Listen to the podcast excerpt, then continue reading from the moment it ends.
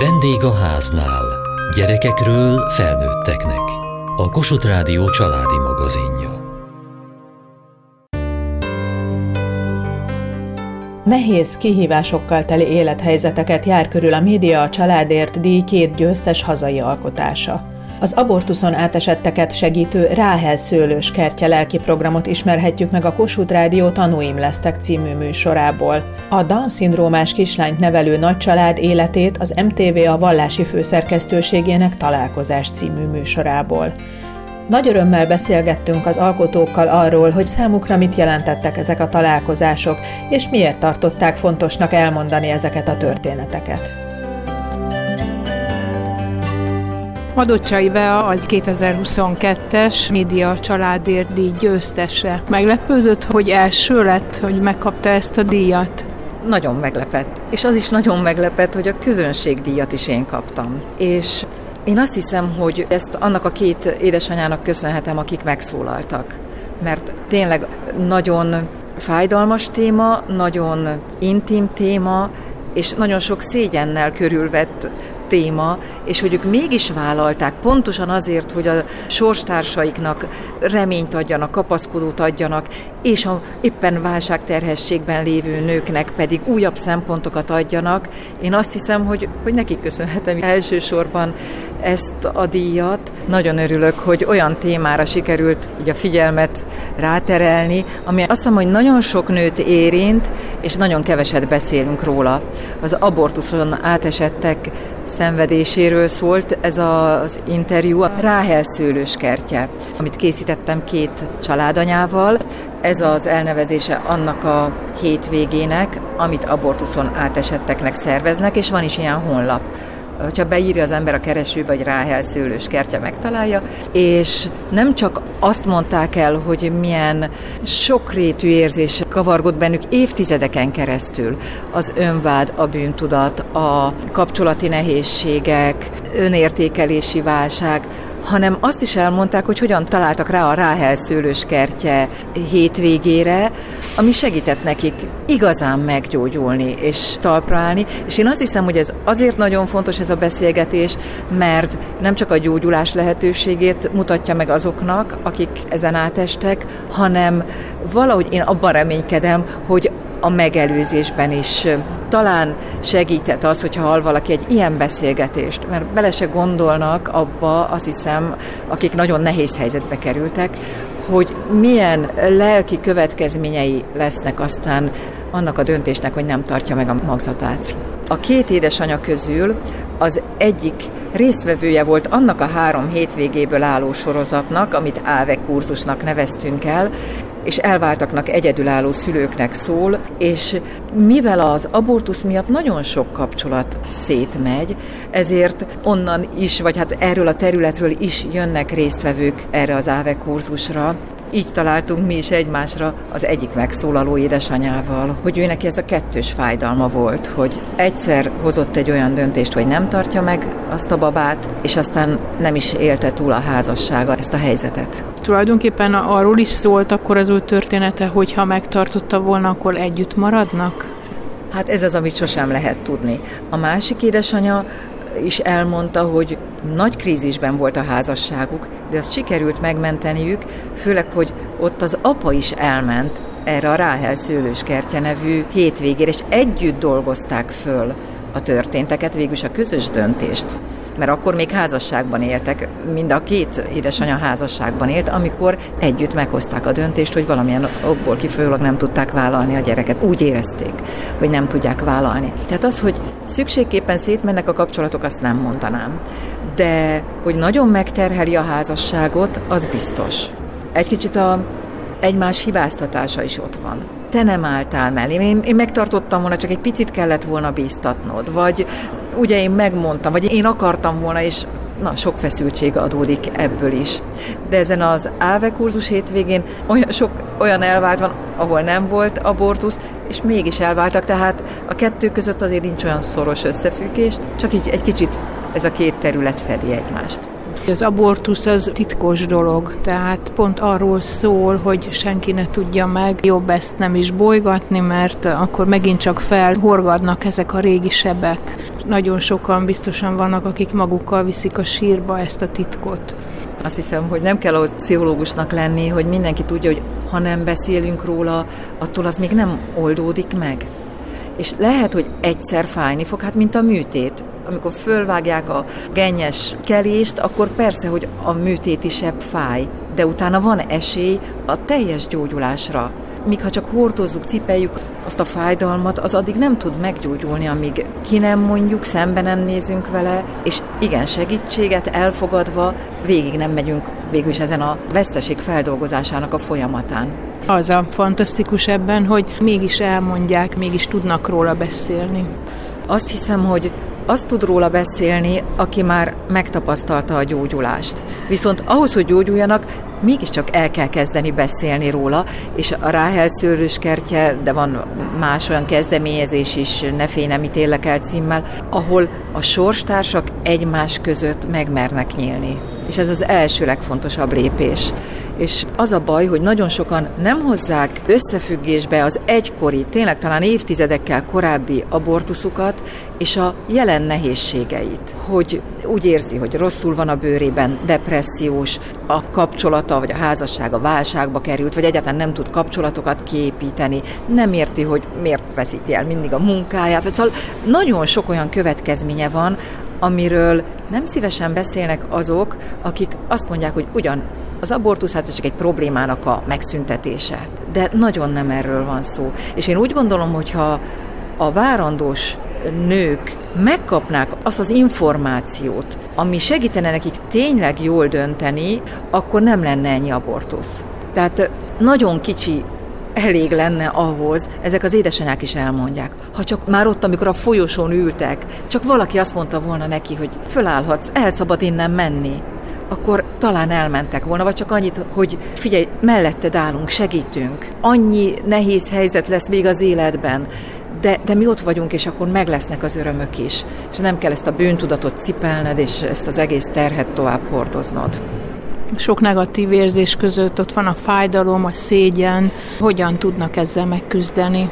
Nagyon nehezen. Nagyon sokan mondják azt, hogy hiába, ugye, hogy ha vallásos volt, akkor hiába ment el gyónni, hiába mondta el a papjának, lelkészének, hogy ő ezt már bánja, saját magának nem tudott megbocsátani. Tehát én úgy gondolom, hogy a Jóisten már rég, rég megbocsátott, de ő saját magának nem tud egészen addig, amíg, és itt kellenek a szakemberek, például a Ráhel kertjében is, a sorstárcsoport nagyon jó, de hogy vannak olyanok, akik úgy tudják végigvezetni őket az emlékeken, a jelenen, hogy aztán a jövőben már tudjanak másképp tovább lépni.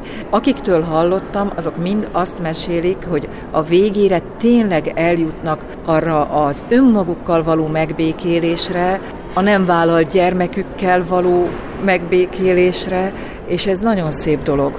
Nagyon sokszor az élet, a magzati élet oldaláról közelítjük meg. És persze, hogy azt mondják a nők, hogy de hát az én életem, az én testem, az én döntésem, és ezért én úgy gondolom, hogy persze, hogy a magzati élet az védendő, de mégiscsak nekünk is az anya oldaláról kellene szempontokat adni. Hogy igen, a te tested, a te életed, a te döntésed, csak tudjad, hogyha úgy döntesz, hogy nem tartod meg, annak nagyon nehéz és fájdalmas következményei vannak, mert ezt senki nem mondja el nekik.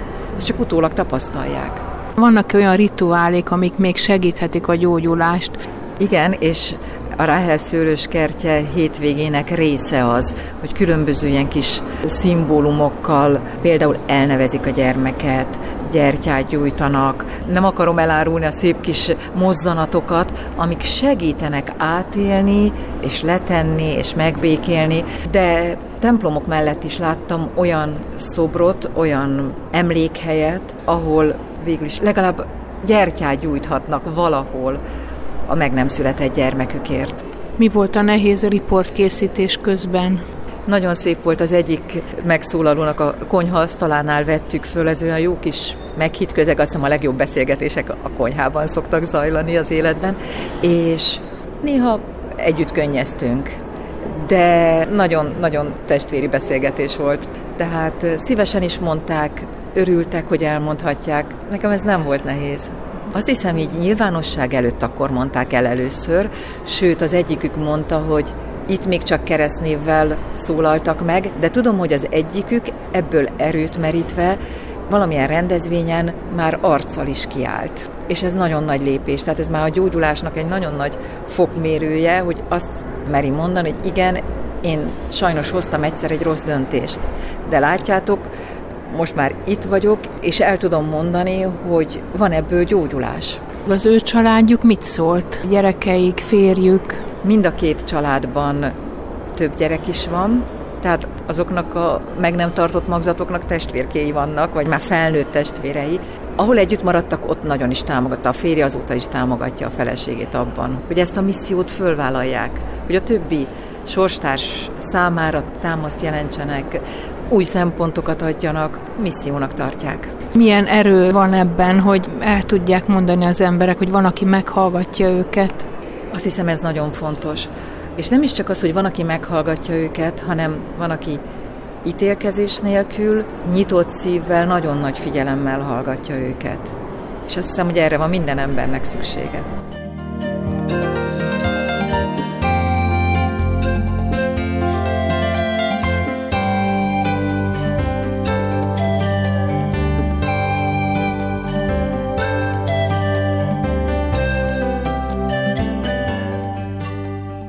Ambrus Eszter az MTVA vallási főszerkesztőségének szerkesztője, és Nagybozsoki József operatőr a Találkozás című műsorban készítettek egy kis filmet egy Down-szindrómás kislányt nevelő családról. Hogyan találkoztatok hegedűségkel? Hát a Down világnap környékére terveztük ezt a műsort, de ettől függetlenül is mindig azokat az élethelyzeteket próbáljuk megmutatni, amelyek valamilyen szempontból nehezek. Ez lehet egy nyitott hátgerincsel született gyermeknek a története, lehet egy drognak a letétel és abból a szabadulás. Tehát, hogy a találkozás az egy nagyon, nagyon sokrétű, nagyon sok, az élet nagyon sok területét bemutató sorozat. Ebben volt a Hegedűs család is, ami számunkra fontos volt, mert hogy ez a fajta elesettségnek tűnés, ez hogyan oldható fel mondjuk a, a, az Istenre való rácsodálkozás, hogy, hogy ott, ott megbúvik a, a történetbe egy ilyen váratlan pillanatban a családnak az élet helyzete, minősége is megváltozik azáltal, hogy egy, egy őszinte vallásos megélés történik a, a családban. A műsor alcíme, vagy ennek a résznek a címe az volt, hogy messziről Down-szindrómás, de közelről kiderül róla, hogy egy gyerek. Ez egy kulcs motivum volt, nyilván azért adtátok ezt a címet. Igen, az édesapa fogalmazott így, és egy nagyon fontos mondata volt a beszélgetésünknek, mint mindenki, aki azzal szembesül, hogy sérült, vagy akár Down-szindrómás, vagy beteg gyermeket kell nevelnie, krízis helyzetbe kerül. Tehát ez egy nagyon éles és nagy váltás volt az életükben, hogy negyedik gyermekük Down-szindrómával született. Ők nem tudták, hogy Downos lesz a kislányuk. A kórházi ágyon szembesült vele az anyuka, illetve az édesapa is. És ez egy krízis helyzet mindenképpen. De ami fontos volt, hogy azt megmutatni, hogy ebből a helyzetből is van kiút. Tehát persze át kell élni a, akár a gyászt, a veszteségérzést, de utána az életünk újraépülhet, újraépíthető, és lehet, hogy minőségileg még más is lesz, illetve azt megmutatni, ahogy ők megfogalmazták, hogy mennyi ajándékot kaptak Kingán keresztül, Kinga által sok mindenre már másképpen tekintenek. Nekem az jutott ez eszembe, hogy a monoteitás, tehát az, hogy, hogy, hogy monoton az életünk, az, hogy minden nagyon szép, mindenünk megvan, minden, minden ott van, autó, csillogás, ragyogás. Ez egy olyan fajta egysíkú életet ad, amiben egyszer nem tudunk fejlődni. Tehát az embernek a belső fejlődés az, az fontos ahhoz, hogy valahova eljusson. És ez a fajta út, ez, ez, ez a családban is megtörténik, és az ő életükben is megtörténik, hogy minden olyan tökéletes, minden olyan jó, de jön Kinga, és Kinga teljesen megfordítja az életüket, és ez, ez egy olyan fajta gondolkodást indít el a családban, az egész családnak a magának az összetartozásában, az egységében, ami egy teljes minőségi ugrást jelent. A hitükben is, meg az, hogy, hogy figyelnünk kell egymásra. Tehát nem természetes az, hogy minden családban egészséges gyerek születik. Minden családban van valami, ahol a, a gyermeknek van valami finom kis problémája, amire figyelnünk kell, amit jó szemmel kell látnunk. Ami még fontos, hogy Kinga kapcsán fogalmazta meg az édesapa, hogy természetes, hogy eddig arra törekedtünk, hogy tökéletes, okos gyerekeinket neveljük, és fontos az, hogy ők teljesítsenek, mindenben legyenek. Tökéletesek legyenek, ott ők legyenek a gyerekek. És rájöttünk arra, fogalmazott ő, hogy nem ez a tökéletes a cél. A tökéletességhez nehéz kapcsolódni, és a Kinga pont a nem mondom, hogy tökéletlenség, mert nem tökéletlenség, hanem a másfajta világ látásával, világban létével ezt megfordította. Rádöbbentette őket is arra, hogy nem ez a lényeg, hanem az a szeretet, amit egymásnak tudunk adni, az Istentől kaptunk, és egymásnak tudjuk átadni, az fontosabb, mint hogy a gyerekünk tökéletes legyen, és a, amúgy egészséges gyerekünknek is lehetnek hibái, és inkább fogadjuk előtt olyannak, amilyen. És ez szerintem az egészséges gyereket nevelő családokra is vonatkozik, hogy nagyon fontos lenne, hogy a gyerekeinktől ne azt várjuk el, hogy teljesítsenek, persze meg kell állniuk a helyüket, de hogy szeressük őket, és ez a fajta szeretet, ez összekapcsol bennünket és a gyerekeik számára is egy nagy tanulságú az, vagy nagyon nagy nevelő hatása van annak, hogy hogyan tudnak kapcsolódni a testvérükhöz. Nagyon sok mindent megtapasztaltak azáltal, hogy Kinga a családba született. Sokszor félnek attól a családok, hogyha Downos gyerek születik, Down-szindrómás gyerek, akkor hogy család élete tönkre megy, nem lesz idő a többiekre, tönkreteszi a családot, a gyerekek bele rokkannak ebbe, és ez nem így van. Ők nagyon szépen élik ezt meg. Egyrészt sokkal jobban megtanulnak egymásra figyelni, de ugyanúgy kapnak a testvérek nagyon sok szeretetet például. Ti mire számítottatok, mielőtt oda mentetek, hogy mit találtok ott? Mennyire volt meglepő ez, amit most elmondtál, Eszter, hogy mit tanultak ők, vagy mit tanított Kinga a családnak? Engem például nagyon érdekelt. Én fiatal koromban hat éven keresztül fogyatikus gyerekeket nyaraltattam, és ez valahogy volt egy ilyen belső késztetés, hogy vágyam az, hogy, hogy megismerni, hogy ha egyszer oda kerülök, és lesz egy fogyatékos gyerekem, akkor ne érje váratlanul az embert ez a helyzet és nagyon érdekelt a világuk. Tehát, hogy hogyan, hogyan tudsz egy olyan világban közlekedni, ahol nem az értelemmel, meg nem a rációval kell közeledni a másikhoz, hanem szívvel, lélekkel. Mindig nagyon sokat tanulok én is, és kapok a családoktól, azoktól a családoktól, ahol megfordulunk. Nagyon jó volt megtapasztalni azt a, az örömöt, amiben élnek, és ezt meg is fogalmazták, hogy mi, mi egy vidám család vagyunk, és jó ebben a családban létezni, és tényleg ezt éltük meg, hogy, hogy attól, mert van egy Down-szindrómás gyerekünk, attól még mi lehetünk boldogok, utazhatunk, ugyanolyan családként élhetünk, mint bármelyik másik család. Kinga kicsit kilóg az átlag gyerekek sorából, és lehet, hogy több törődést igényel, de sok mindent megkapunk tőle, vagy általa. Biztos, hogy hozzuk magunkkal valonnan, hogy ezek érdekelnek minket. De nem azért csináljuk, hogy, hogy műsort csináljunk, hanem azért, mert hogy számunkra komolyan azok a minták, értékek, amik ott előttünk megfogalmazódnak, és képben megpróbáljuk újra értelmezve, de mégis ugyanazt megfogalmazni, el tudjuk mondani, hogy ezek fontosak, vagy hogy mindenképpen benne van a, a szerkesztésben, az operatőri munkában az, hogy számunkra ezek fontos üzenetek a világnak.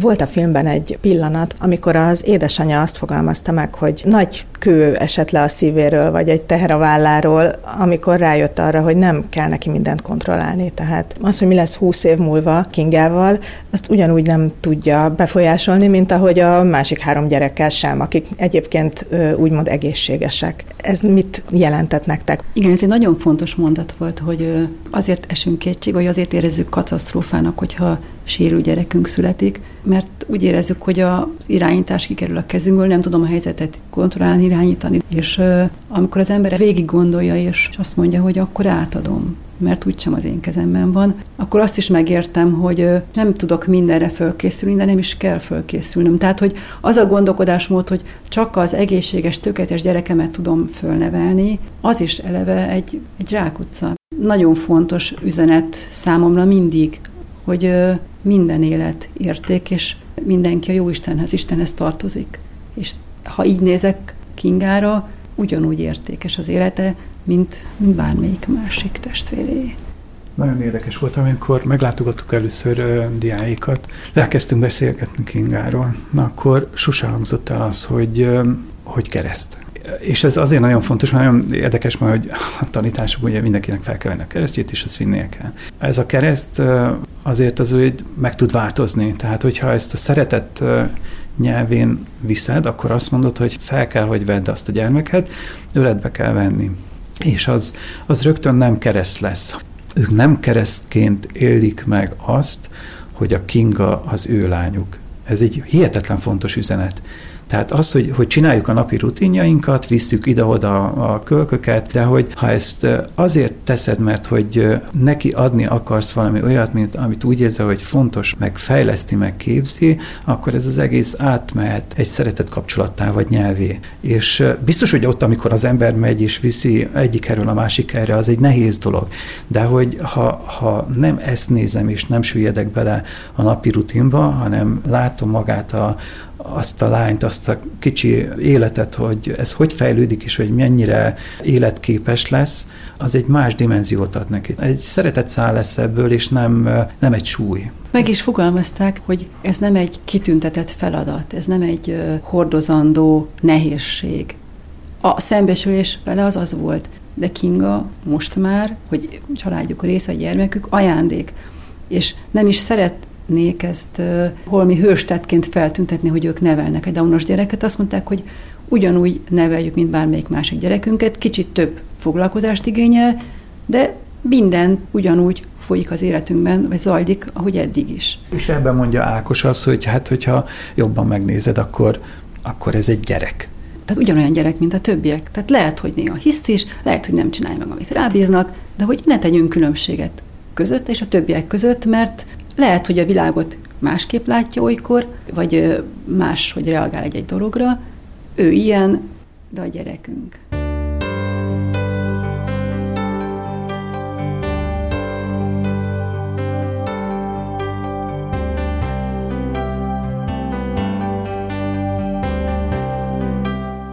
Mai adásunkban a Média a Családért díj hazai győzteseivel beszélgettünk.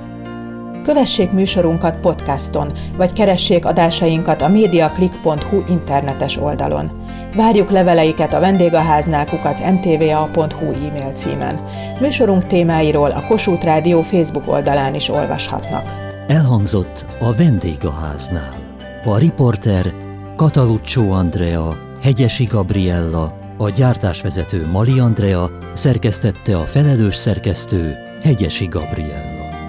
Hamarosan a déli krónika következik.